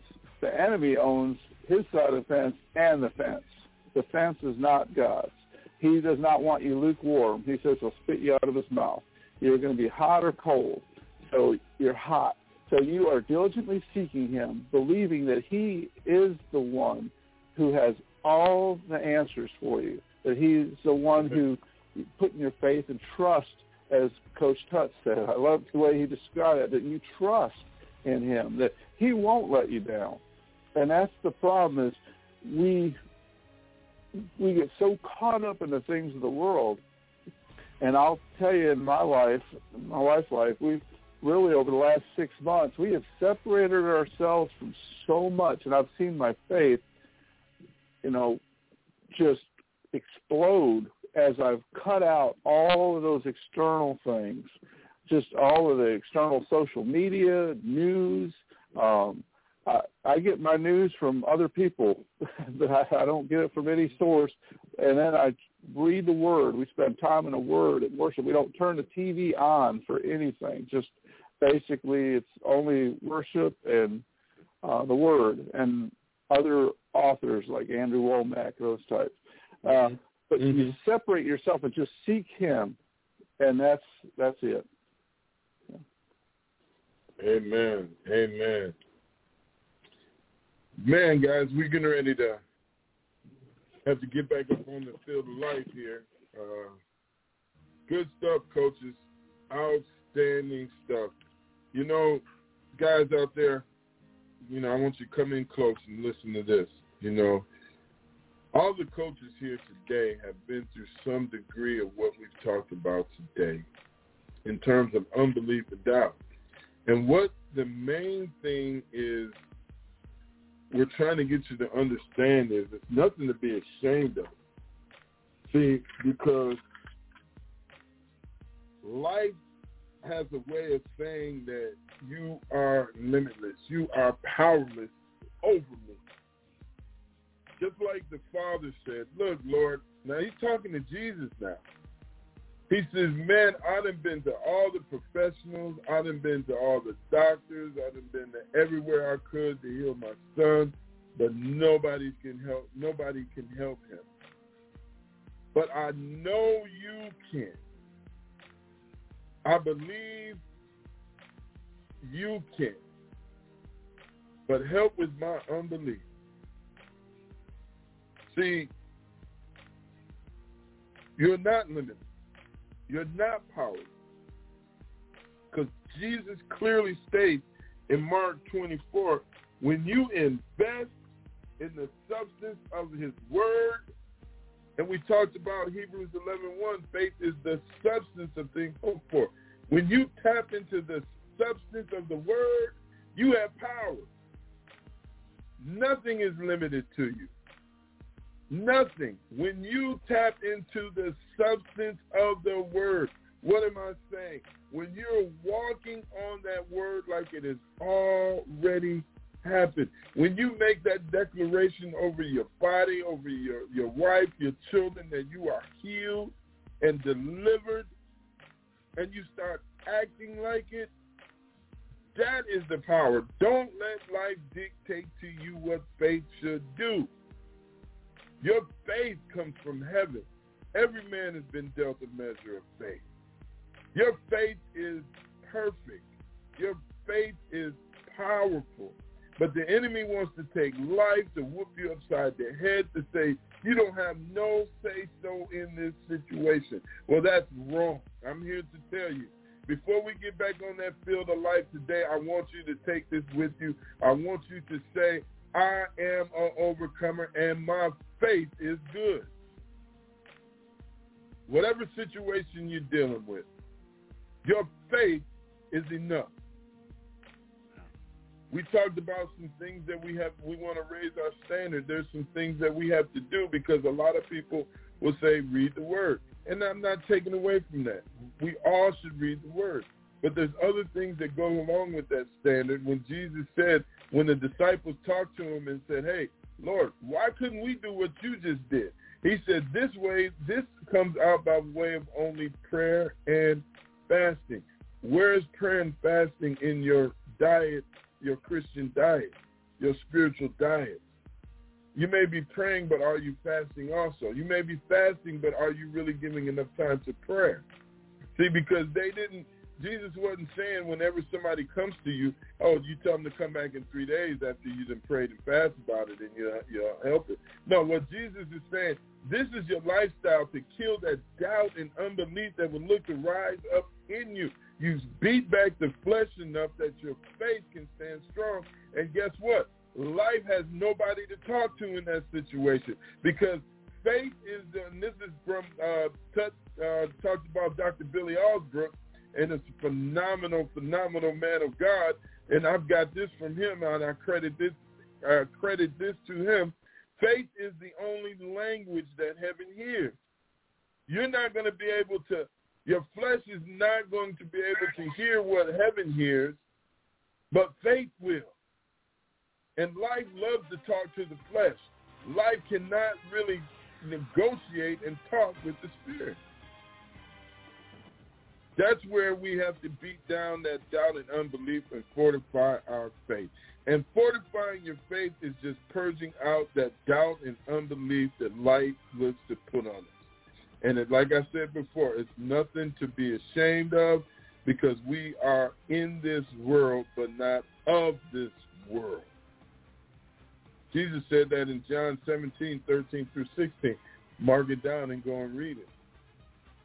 When Jesus was praying for you, he was interceding to the Father on your behalf. So look, he's given us these things that we can march to a beat of a different drum. We just have to hear the music. We just have to believe that. He has so much in store for you. You do not have to live a lackluster, powerless life. You are a champion. You are a warrior. You are a soldier in the army of heaven. You got to start acting like it. Yeah, I'm pulling on you a little bit now. You got to start acting like it. So I'm I'm so tired of seeing the enemy have these men beat down, tore down, thrown up from the floor up in God's army. Because we serve an almighty, loving, powerful, living God. And he's given us the keys to the kingdom. We just got to start using. Well, I could go on for another hour. I only got fired up, coaches. But hey, coaches, outstanding word. I thank God. I thank the Holy Spirit for you today, each and every one of you, and what you what you ministered today. And I pray that whoever's out there, that someone has has gleaned something today to to to help them out. Coach Newton, you got any plugs you want to get in before we get out of here? Uh, no. I I think I gave all the plugs earlier, but just download the app. It is available. Well, actually, you know what? Go to our website www.tpvradionetwork.com. You will see uh, you uh, one of those barcodes. You just scan it, and it will automatically download to your phone until we become live within the next week to two weeks. That's how you can get the app at this point. But that's all I got, Coach. So back to you. God bless you. Amen. Amen. Amen. Well, God bless you all. Thank you for listening to us today. Thank you for the support. Uh, like I said, we're out there on Anchor, Spotify, Apple, um, just about every streaming platform out there. But before we get out of here today, I want to pray with you because I think God is going to do something amazing in your life. Father, I just thank you for this time with these men today, Lord. I just thank you for the opportunity that all uh, me and all the coaches can come together and minister your word to them, that they can live by the standard that you set for them in their lives, Lord, and that their faith will be pulled on this week as they go forward, Lord. As they hear this word and hear this message, Lord, they have a greater assurance of who and what you are in their life, Jesus. And they can stand on that firmly as they go through this week for not only themselves, but for their families as well. God bless each and every man that is listening to this, dear Father, and give them the strength and the courage to stand strong in the midst of the enemy. And we come against anything that would look to try to take this word or retaliate them from standing on this word. For Father Jesus, we thank you. You are you are our Savior, and we give you all the praise, glory, and honor for being Lord over our lives. And we thank you for this program and this opportunity. And we just ask you continue to anoint this, the airwaves, the coaches, the radio stations, and all that is listening, dear Father. For this we thank and praise you in Jesus' almighty name. Amen. Well, hey, it's been a pleasure. It's been exciting being with you once again. Uh, you are in the locker room. We're getting ready to get back on this field of life. I hope you got the things you need. I need you to strap up, put your gear on, and let's go. We're going to come out in this second half, and we are going to play like champions. We love you. God bless you, and we'll see you soon. Thanks.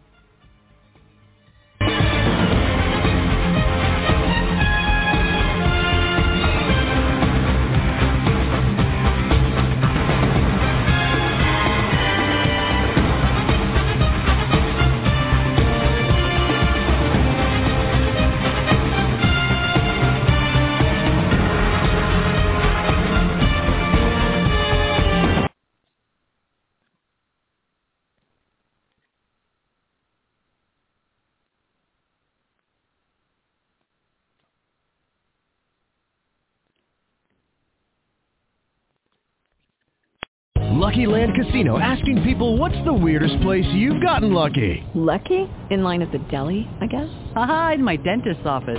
More than once, actually. Do I have to say? Yes, you do. In the car before my kids' PTA meeting. Really? Yes. Excuse me, what's the weirdest place you've gotten lucky? I never win and tell. Well, there you have it. You can get lucky anywhere playing at LuckyLandSlots.com. Play for free right now. Are you feeling lucky? No purchase necessary. Void where prohibited by law. 18 plus. Terms and conditions apply. See website for details.